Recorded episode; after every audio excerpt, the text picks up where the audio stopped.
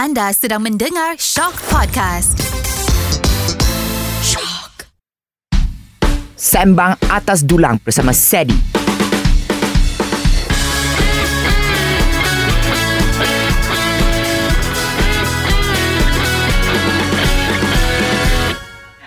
Bertemu kita dalam podcast Sembang Atas Dulang Season 2 bersama saya Sedi dibawakan oleh Spritzer. Diekstrak dari bawah tanah daripada sumber air semula jadi yang tulen dan kaya dengan mineral silika. Hadirkan diri anda dengan Spritzer. Okay, so hari ini, pada hari yang mulia ini, sebagai seorang pengulas makanan dan juga podcaster Sembang Atas Dulang, saya ada bersama Rena Lam. Hai. Pengulas undang-undang.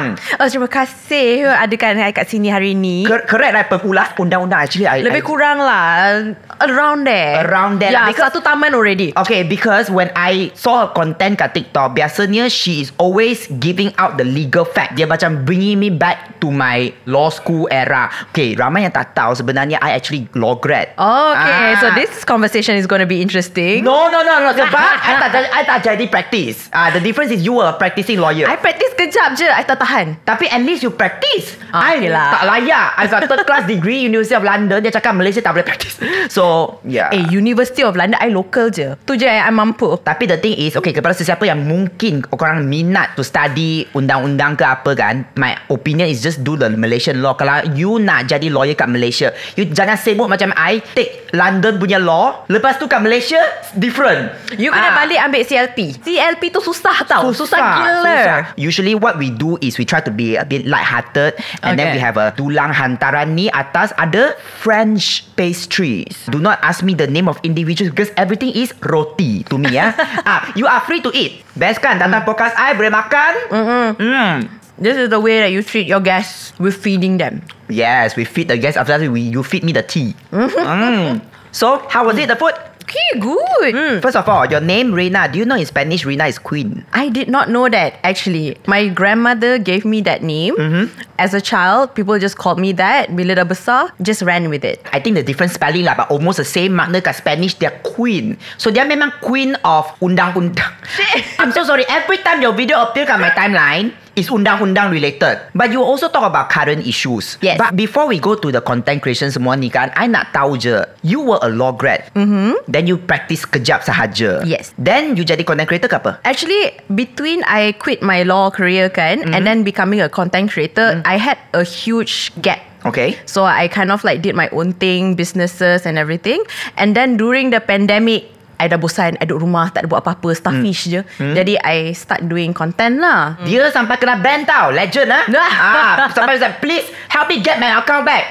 But memang you didn't do anything wrong, right? Yeah, yeah. You didn't do anything wrong. Okay, but let's talk about kita rewind balik the time when you were a law grad. Mm-hmm. So when you were young, cita-cita nak jadi peguam. Yes. Let's talk about my naivete. Okay, let's go. Nah, okay, boleh je, boleh je tell people lah you nak jadi peguam. Okay, then you go and pursue law. Yes. Where ah? Which which uni? I UiTM. UiTM lah But it's Yes. Malaysian law kan Yes. Of course lah relevant Kalau you nak jadi practicing lawyer So what happened? Actually, I think a lot of law graduates will relate to me when bila kita study law kan, kita ada this mindset of like, oh, we're going to make a difference, we're going to fight for the right and justice, and we're going to do all of the things right, make a difference in the country. But But when you actually practice, you will realize that it is an industry where the job is just a job. Sometimes I know that when we belajar kan, kita rasa macam if I study hard enough, Yes. if I do the things right, then I can make a difference. Yes and no. When I was working, to be honest, I felt like I was just like troubleshooting, putting on little little band-aids on issues and problems, but it always like reoccurs, reoccurs, reoccurs because system kita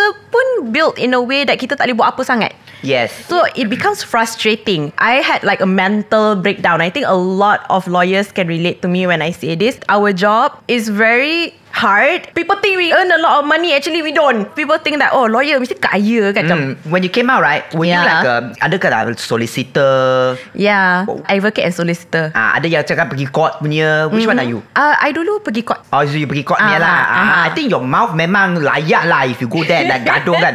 So I was just like you, but my case different a bit. So I took law because Chinese family memang like this. Kalau you tak jadi doctor, engineer, architect, lawyer, flop. So in SPM, I was science stream. Ah, Tapi same. all my science subjects flop. Memang I cannot lah. I am a very bad at maths ke laut, kimia ke laut. Biology okay, physics gone. So that time my SPM pun the result was not good. So my dad asked me, so what you want to become? I thought you are going to be like the next engineer. Then I said, I don't know what options do I have. Cannot become doctor. Then I said, I just think be a lawyer lah. And then at the time, we have to accept, you know, we have to admit, kita kalau tengok drama semua ni, lawyer ni, the way they, they show the lawyer is like wearing suits, go to court, your honor, ah, yang Arif, dun, dun, dun, dun, dun, ah, objection. Ah, lepas tu, Yelah Ah. Tengok macam Movie suits tu kan ah, Series suits series, tu ah, how to get away with murder, ah, sama kan? Ah. Memang nampak macam Wow Wow, Penuh glam. firm Ada Harvey Ah. Ada Mike Tak Ah. ada tak ada tak ada I pergi I pergi my firm kan Macam mana my Harvey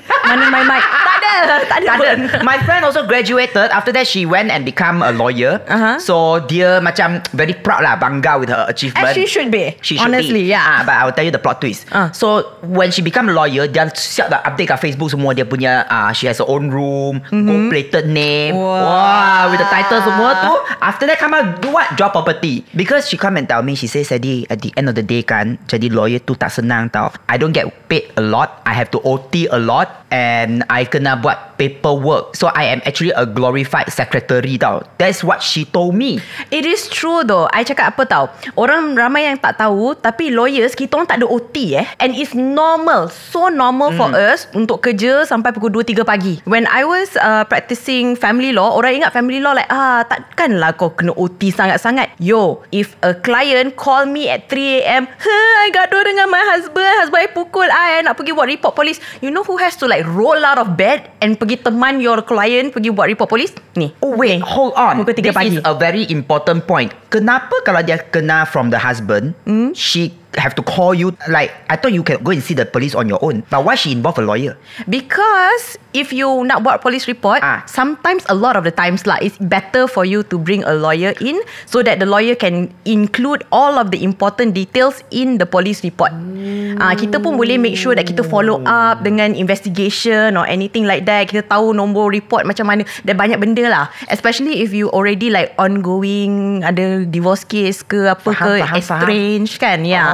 So it's Oh. all like important info for us. Ah, so kalau kita tengok dia kan, kadang-kadang I ada jumpa klien and then muka dia dah like blue black Oh my ke apa God. kan. Ah, ah, ah. Ah, then immediately okay, we do the report secepat mungkin and then kita pergi hospital untuk dapat Okay. medical report. But orang biasa, diorang takkan terfikir nak buat macam tu. Yeah, sebab nervous Ah. lah, terkejut lah. Ah, sometimes you Ah. kena already these things. Yes, yes. So we are there to guide them lah. At 3 in the morning lah. At 3 in the morning Klien pun dah tak kenal kita dah Kita our face and disheveled Kalau kat office kan Nampak proper Ah, kan ah, Terpaksa ah. kan Pakai proper Tapi kan Bila jumpa dia orang Kadang-kadang ah, Kasut pun boleh lain-lain It's okay Ah, it's okay. I Jadi just sampai help you. Yes So your expertise is family law. It's not to say expertise lah But my postgraduate is focused on family law Okay. And I actually focus on family law Quite a bit in my career Maknanya expertise lah Sebab kalau you pergi dia punya profile Dia punya playlist Family law ah, Ada banyak lagi ada lawyer ba- lain yang lebih bertauliah. I bukan lawyer terpaling. I mean like you have never positioned yourself like that. Yeah, that's it's true also, lah. ah. Remember, ah. But selalu dia buat content tu usually it's very relatable to current issues. Sebab you kan buat family law kan. Hmm. So lately memang a lot of things very up in your alley. Penyondol, Ha. ah, curi suami orang. Jangan curi suami orang. Ah. Nampak macam best tapi tak worth it. You were the one who talk about talak, right? Yes. You were explaining very well. Okay, kepada sesiapa yang mungkin nak curi suami orang, kena tahu undang-undang, what can you advise? Honestly kan, Hmm. it is not as easy as people think. Curi suami orang? No, the life afterwards bila you dah curi suami orang. Actually kan, nak curi suami orang tu is the easy part. Okay, wait, wait. Is Ah. it illegal? If let's say you non-Muslim, to entice a married woman is actually against law. So there is a actual law there. Kalau perempuan tu dah kahwin, Hmm. lepas tu you entice dia, ah that's illegal So, lah. then non-Muslim. That's non-Muslim but it's pretty clear cut. But in Muslim punya situation kan, Aha. dia macam a bit fizzy fit, sama-sama sikit grey-grey sikit. Okay. Because okay kalau perempuan Hmm. memang clear. Kalau perempuan tu dah kahwin, lelaki datang and dia cuba like masuk line, ah tu memang salah lah because Okay. perempuan tu dah berpunya. Hmm. Tapi kalau lelaki, lelaki kan boleh poligami. Oh, boleh ya- ada oh, lebih. ah, yes, so dia yes, jadi yes, macam yes, sama-sama sama tak nampak tak nampak sikit. Ah, So okay. in that case, what you have to prove is not that this girl try to potong line. Okay. What you have to prove is that this girl try to potong line and in that whole like romance, the guy actually lepaskan tanggungjawab dia ke atas keluarga dia, isteri dan anak-anak. So if you can prove that, lah contohnya lah anak sakit kat rumah ni, anak nak masuk hospital ni, tapi husband dia nowhere to be found. Maybe check in ke apa ke dating ke, pas uh, check in. Hmm. Tapi these things happen. So the husband is nowhere to be found. You cannot rely on him as the father, right? So these are all information that actually you can use and you can give to your lawyer to prove that in his affair he has put aside his tanggungjawab to jaga keluarga dia. So in that sense, then benda tu salah lah. Oh my god In the words of Lady Gaga Caught in the bad romance Oh okay So you as a lawyer Mm-hmm. You pernah handle a lot of cases like this When you were practicing not to say like too much but I think if you handle a few cases Like this, you ah. have to research and then you can see how often it happens lah. Oh wow Ah, so when you do research like oh this year ni dah ha- berapa puluh dah case and then you have to refer kan presiden you kan lawyer juga and Eh, you kan eh, budak law juga ah. Hmm, so you know lah. ah Hmm. presiden macam mana kan so when you practice sama je you can have to go through all the precedent again also so Okay, precedent maknanya case yang pernah jadi last time. Yes. Ah, so dia akan refer to the past cases. So this is how usually they give the judgment kan semua Yes. kan. Ah, so lagi on- kuat case you lagi banyak past cases Ah. yang you boleh buat untuk your side lagi senang insyaallah kalau you, untuk you menang. Wow. So Ah. what made you realize? Yeah, I think I'm done with the legal already. Is it the OT?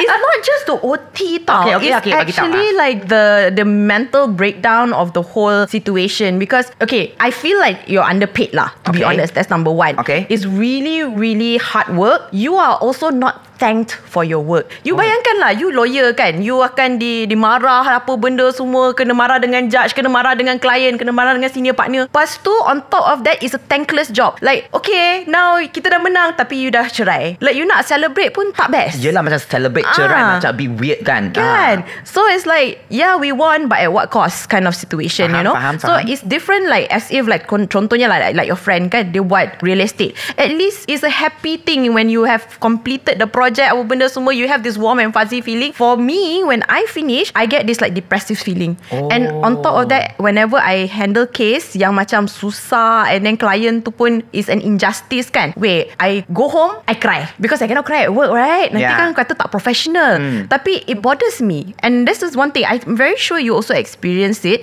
Kat law school Mesti diorang cakap ja, You handle case You tak boleh bawa balik rumah That feeling. It's supposed to separate. Yes But how? You are only human.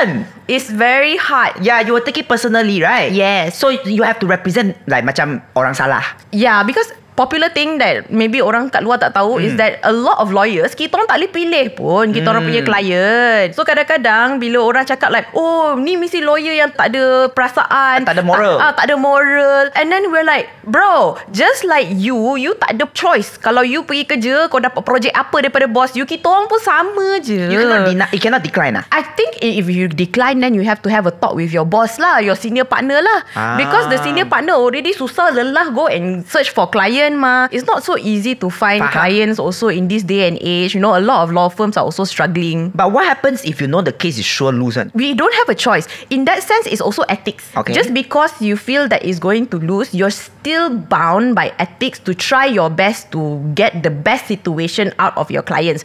Actually, when you talk about ethics, right? Kadang-kadang you talk about criminal law, you talk about family law, kan? Kadang-kadang you rasa macam, uh, this guy is like kind of sleazy, but it's Yeah, my yeah, client, yeah, right? yeah, yeah. It's actually every single lawyer that I know, they always have their own code of ethics. Okay. So, for example, some people they come to me and say, Rena, you know my job. My job is only to make sure that I can give the best scenario out of my client. Where as long as it's within the framework, kita tak tolak ataupun kita tak buat jahat apa benda semua. Dah kalau benda tu boleh dapat uh, result yang terbaik untuk klien kita, kita akan usahakan. And that is just my job. So if you feel that it's unfair, that is not my problem. That is the system problem. Faham. Ah, so every every client has that line. When I say lawyers have that line, some lawyers they are so good that they are able to tell their firm or they own the firm. Then they mm. say like, okay, these are the clients that I take, these are clients that I don't take. But it comes with privilege lah. So if you have that privilege of like picking and choosing your client, then you also have to go through another series of ethics where is it that I choose just because I know I can win,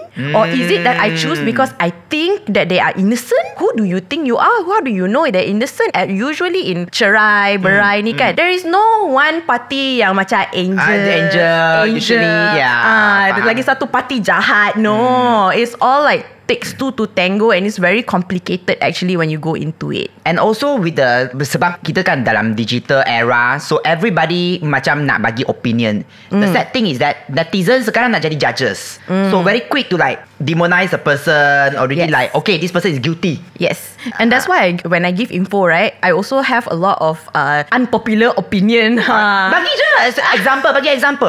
Okay, I'm going to drop a, a few names. Boleh I je. was okay, eh? Boleh. For example, when uh, the chef one's daughter, Okay. she lost the custody uh, of her kids Okay. to the husband. Okay. So initially, because the husband is a mualaf uh, or amat saleh lah. Okay. So initially, people were like going against, like, oh, the system is so corrupt. Like, how can this happen? The mother lose custody of the mm. children. Mm. So I had to come in and say, like, you know, that it's not that easy. You know, there's a list of things that must happen in mm. order for uh, the court to say that the mother does not have rights over their children anymore. And even then, it's not like tarik terus. It's more towards like majority custody or what. So sometimes you have to come in, and even though the situation is hot, because it's it comes into like perkauman and all of these Faham. small little nuances, but you have to set the record straight. That is not so easy. Ah, so there's a lot things Tapi going on like this lah. sometimes netizen kan they every everybody want to oversimplify things. So Mm. they see like the outcome, the title, they maki. Yes. But then when you give this kind of unpo- unpopular opinion, mesti you kena punya. I kena maki juga. Ah, Dah confirm. biasa.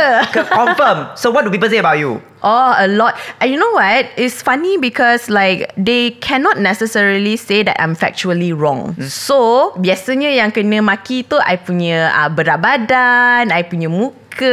They would even tarik my husband into it. Diorang akan cakap benda macam, eh ada perempuan macam ni mesti serabut. Kesian laki dia. Ataupun dia akan cakap, perempuan macam ni tak ada orang laki nak. Ah, macam tu. But I always like share with my husband lah. Like, eh, you know, they say things like this and then my husband would just laugh it off. You don't plan or like saman them. the thing about it is right You know with this culture of saman menyaman right Berapa je aku boleh dapat daripada mamat tu Actually berapa berapa you boleh dapat? Ah. Eh kalau mamat tu nobody Nothing kot Like majority Majority of the time I'm sorry to say lah Majority of the time These haters They are also like Just nobody also. Because for example right Myself right I'm sure you also We would never go online And start to say like On Fitnah. other people You know Hmm. Even if you know them Or whatever Other creators Actually, I did lah. I did. Ah. I, I mean, okay. So you know Liana case? Yes. Liana Bibip. Ah, so, yeah, yeah. Okay, so I I publicly apologize to her because. Oh I saw that yeah, Yes, yeah, I apologize because the thing is, I took sides because the way the the agency did the video also made me realize that eh, she's like, you know, Mm. because to me, okay, first thing first, I tak suka orang yang buat gimmick dalam video. For Okay. example, if you want to review the food, I mean, what is the reason for you to like drive a big Sports car, sports yeah. Mm. car? And all? To me, those are gimmicks. When I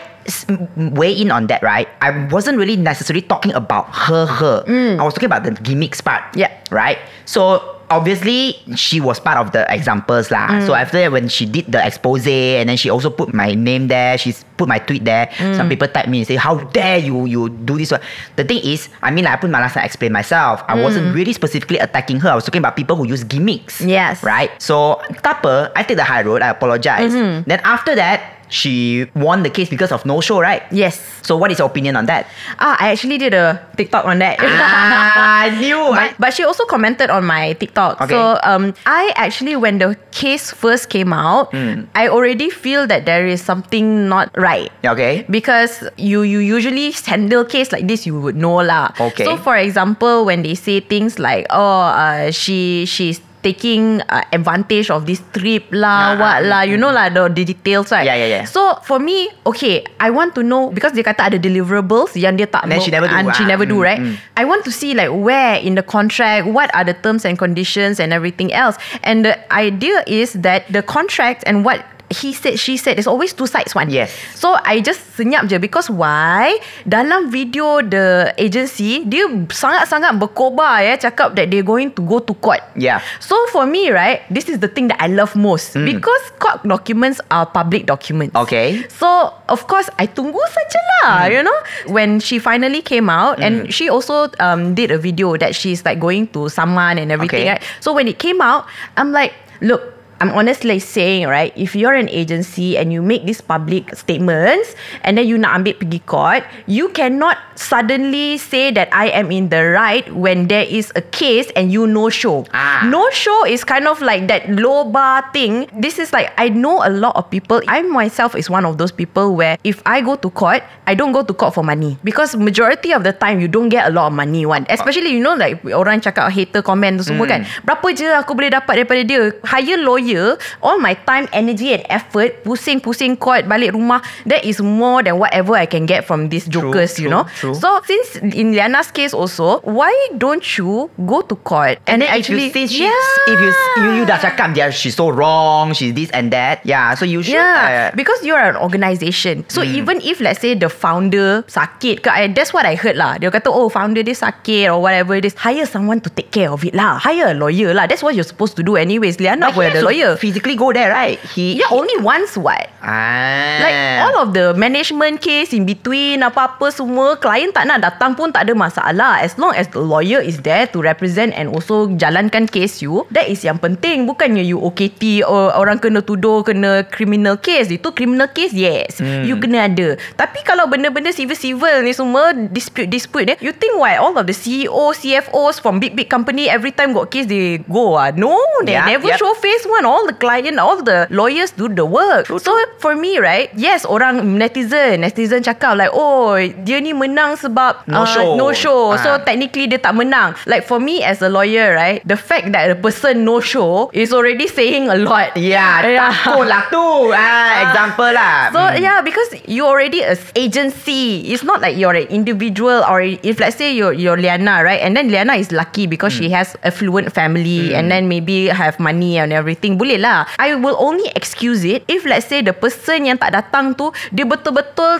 tak ada transport, dia tak ada duit, dia tak ada apa, dia memang tak boleh and it's overwhelming for them. Then yes. And also dia tak cakap pumpang-pumpang online that oh aku nak bawa kau pergi mahkamah bla bla bla. Dia tak cakap macam tu. Dia tak oh show then I can still give the benefit of the doubt. Maybe they're scared, maybe they're intimidated, but in cases like this tak boleh lah. Tak like, boleh lah. End of the You don't want you to show your up. truth or you just Betul, Hmm. betul. But from there is a teachable moment for me because from then on, right, I'm like, okay, you know what? Anything that come out like this, I don't want to take side. Macam they label people penyondol lah and all. I I tell people, I say, sometimes the things that you all call people is defamation. Kalau dia betul-betul got time and energy to drag you to court, dia boleh. Sebab kita, I, I feel like netizens, we are so quick to label people like penyondol lah, perokok lah, pidola like those are very heavy accusation. Yes. Boleh kan kalau I macam people label things like this, mm-hmm. you nak saman. boleh if especially if it's not true.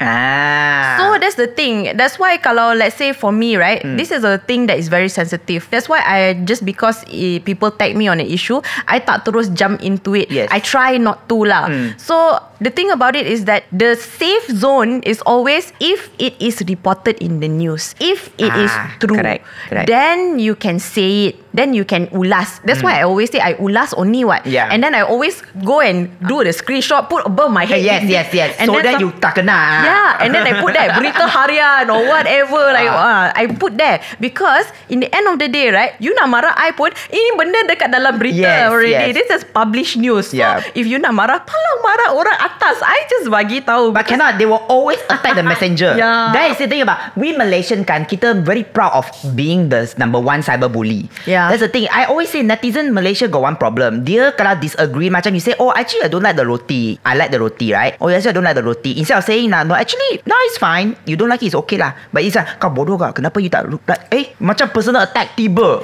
Yeah. Ah. It's difficult because I think we as a society never teach people how to really debate properly, have different opinions. We are not a, the society yang buat kerja macam tu. Hmm. We're not a confrontative society. Parliamentary. Eh yes lah Kalau kan pergi parlimen kan Gaduh-gaduh ah. We- I mean That's another topic lah Maybe we learn From you know Some leaders ah, Jeri-jeri ah. Yang itu pun when I say debate, Parlimen, right? Parlimen Taiwan ah, Baling kerusi semua Ada Ada ada ah, That one is Taiwan I don't say Malaysia ah, Taiwan nah. But when I say debate, right, it's like an educated debate. Okay, okay, okay. Bukan macam like carut-carut kan. Ah, Ah, speaker, faham. speaker. No, that's not how it is. Yeah, that's not how it is. Yeah, I mean, like we, we still have a long way to go, lah. To be honest, when it comes to it. Yeah. So after you you're done with law, you say oh, you have a mental breakdown. So you did your business Yeah. and all. Yeah, I'm not trying to trivialize your mental health. Ah, that's not what I'm trying I to do. know, I ah. understand, I understand. I kena. ah. Sadly make fun of her mental. No, no, no. so you you took a break, then you come back to TikTok. So what made you realize that okay, I'm going to become a pengulas undang-undang? Honestly, right, I didn't plan any of this. It's a shock for me also that people actually like the things that I put No, I out. think you are because you're a good storyteller. Like Ah, you are uh, okay. So we have short attention span, right? Yeah, that's We- true. you- but somehow when your video come out, there's another lady. She like to tell ghost story. Ah. Uh, the the Jap. I think you have seen her lah. The uh, Kak Dia. Ah, yes, Ah, yes, yes, yes. I will watch your video full, her video full. I will just watch because it's the way you tell story. Ah, maybe, maybe. Ah. I started out because my friends asked me questions about their love life because oh, I'm. oh, oh, she started as a love doctor, love doctor, then become a lawyer. Ah, okay, love doctor. Ah. So because I'm among my friends, right? I'm always the person that my friends come to and say like, "Hey, Rina, I have this, this, this, this. What do you think?" Kind of situation. So they started doing it online. So I was just like, okay lah. Since you asked, right, I reply lah. Ah. And then other people started to like, oh, what about this? What about that? So it kind of like just snowballed. So they gave you the content already. Technically, they are yeah, feeding you. I, I, Ah. I love my, I love my name or not for your fans? No, I don't. I actually it's weird because I I look at them as my community. Okay. I don't necessarily look at them as my fans. Okay. Because on my platform, right, there are people who like me but still debate me, which I love. I love that because you don't have the same idea as me. I'm okay with that as long as you try and educate me too. I'm not. Respectfully. Yeah. Ah. So it's interesting but senang sikit lah kerja sebagai content creator. Ah, I yeah. tak payah buat apa-apa. I duduk-duduk tag tag Ah. tag. so senang. Please, please, korang do the same for me. Tell me where to go review food. Ah, jangan macam Yeah. like, don't argue with me just because okay, you know, ayo, I kena a lot. Of, I makan somewhere, I enjoy the food, Uh-huh. right? And then I say, oh, I love the food. Actually, I don't know why you say it's nice, you know, because the food is bad on that day. The service is trash. Okay, you ada feedback kat the management ke tak ataupun meroyan kat I because I don't work there. Exactly. Don't gatekeep. Ah. If you rasa macam ada tempat lagi sedap yang saya Bagi patut tahu. bagi tahu lah Ah. dia. Lepas tu kalau I cakap jujur the- Okay the thing about also another thing Is like They expect honesty means I must bash So if I Ah. puji means I Ah, convert mesti kena paid. bayar Dia mesti Ah, paid. Paid paid ah, Ditipu and all But if it's good then it's good You know like, I understand. Yeah. So you don't have a name for your followers I don't. Community or friends lah You guys, you guys watching this, you guys bagi tahu lah nama apa.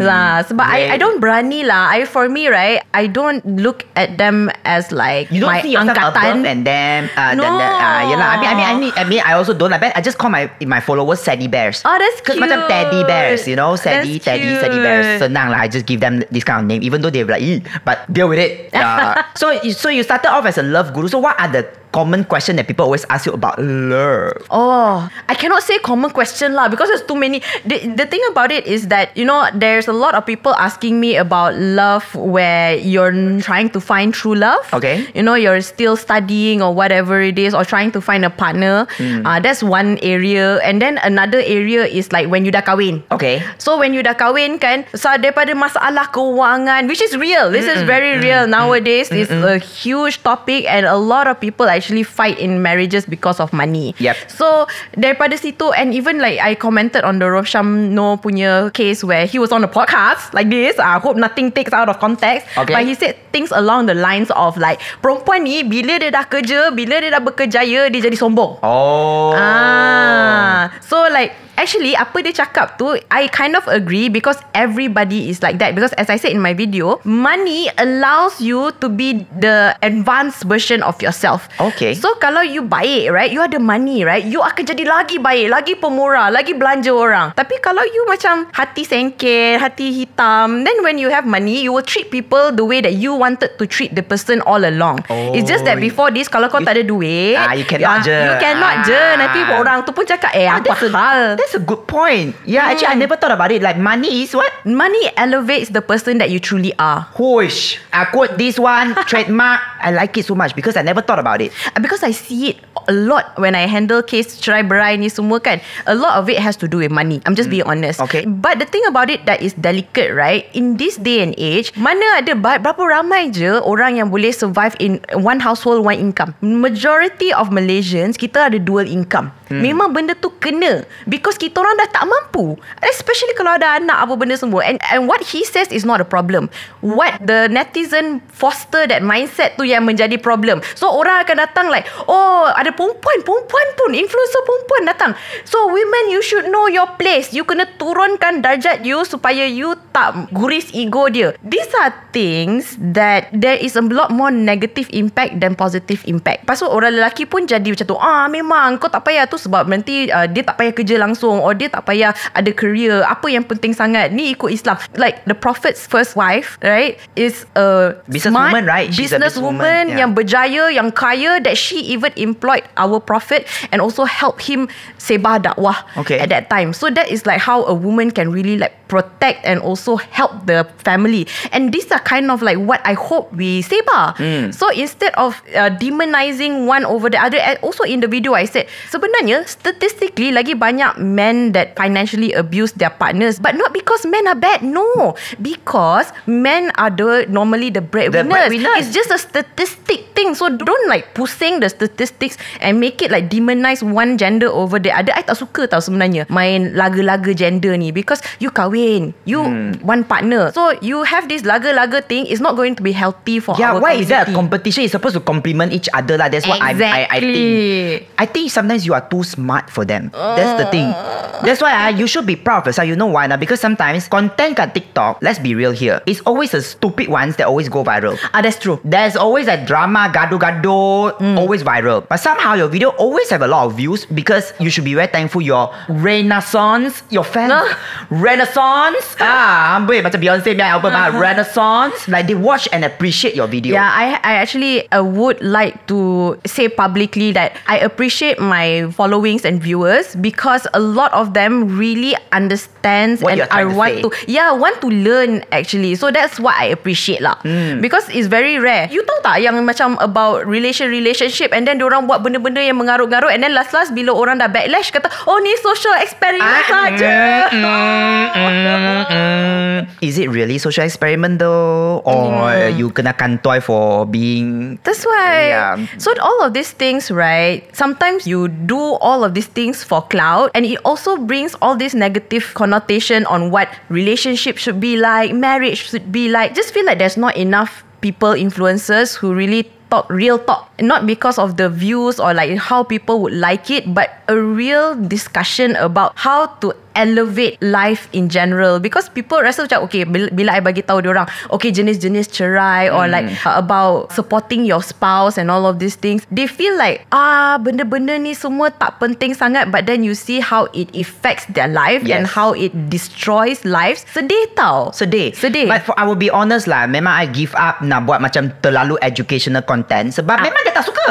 Yes. Sedih boleh makan je. You pergi makan je. Jangan buat content yang serious sikit lah. Let's say I talk about serious stuff right? I have to be funny about it. Uh-huh. So if I'm like too serious To talk about like Oh let's say Let's talk about Business and marketing Oh cannot So I have to be like Oh you know Let's talk about people Who say that their business Kena santau. Ah, Then they be like Oh my god Ha, kena santau. But actually my my outcome is actually It's not because kena santau It's because Your location is bad Your food is not good ah, Your price is bad ah, Lepas tu You complain. You say kena santau But Ah. you those three You don't think about it first So when I say Oh it's santau They be Oh my god let's watch this You know like Is it really Like, but because people like that yeah, they like that kind of things. No choice. Really? They, they like those kind of things. But that's the thing. We need more content creators who are using the platform to spread the good words and help people be more educated. But on the topic of like macam cerai, relationship, Mm-hmm, sometimes even for me, I try to stay away because a lot of them they will say, oh, in Islamic teaching is different. Yes. So when I ulaskan this thing, it's usually from a non-Muslim point of view. Yes. But it doesn't apply. Yeah. Like for me, I'm all about women empowerment. Go be a breadwinner. Don't don't rely on the man because if you rely too much on men, if a man leave you, how? You know. But then they say, oh, cannot because you know. Uh, It's also very astute lah. Okay, I'm just going to be honest here. Yeah. When it comes to women, I pernah bagi tahu perempuan on my platform tau. I don't care. Engkau ambil gold tu, engkau tanam belakang rumah pun tak apa. Aku tak kisah. As long as you have some bit of Something. financial security. Just in case anything happens. Because yes, I do agree that in a marriage, you kena rely on your partner. Yes. That trust must be there. Hmm. But that doesn't mean that you have to be stupid. Things happen. Yes, Yeah. things happen. Ah. So a good partner, I'm just going to put it out there, not to say a lot of men lah, it's to generalizing also, but I think men who cannot see their partners being strong, independent and financially independent is because they need that uh, security of like, okay, no matter what, she relies on me. If not, then she cannot survive. I have that ego trip now. Okay. Right? And the thing about it is that if let's say everything is good, then everything is good. Alhamdulillah, you put lah that goal in the ground until you old and then you give it to your son or your daughter or whatever it is. But you don't know what the heck is going to happen in life. Yes. So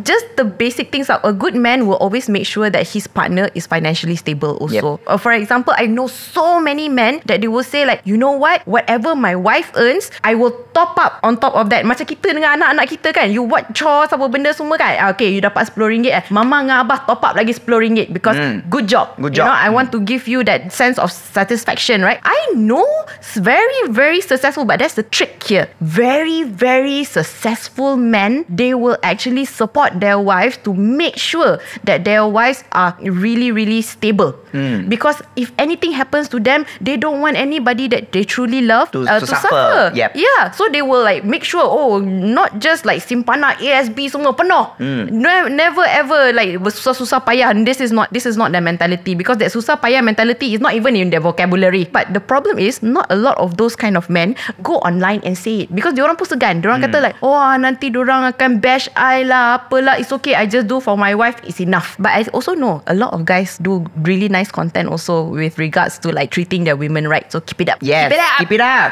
Okay, so after you become like quite a successful content creator, lah, I would say give it- give give Eh. yourself like a pat in the back of whatever lah. So what's next for you? Honestly, I am focusing on a little bit more corporate Okay, work. okay. So oh, even wait, you still have a full time job? I uh, no, I am on contract. Okay, okay, okay. So b- because I think it's just easier that way lah. do you, do you get jobs because of your content on TikTok? Uh, I do, but what I do is actually I buat macam senior partner a bit, Okay. and then I actually subcon it to uh, firms. Oh, better lah. Yeah, so, then I don't have to go to court and like Faham, kerja. no ah. show, nanti tiba-tiba no show. Ah. No paperwork, no nothing. That what everybody else do. okay, okay, okay. What's next? Honestly, I don't know. The thing about it is that the idea is I try to do my best in everything and I try not to plan too much because I have a baby, I have a son. So my goal is actually to be stable, you know, and have more time with my son. That's like my priority. So if let's say things come along and they uh, a lot more people want to work with me, I'll be very very happy.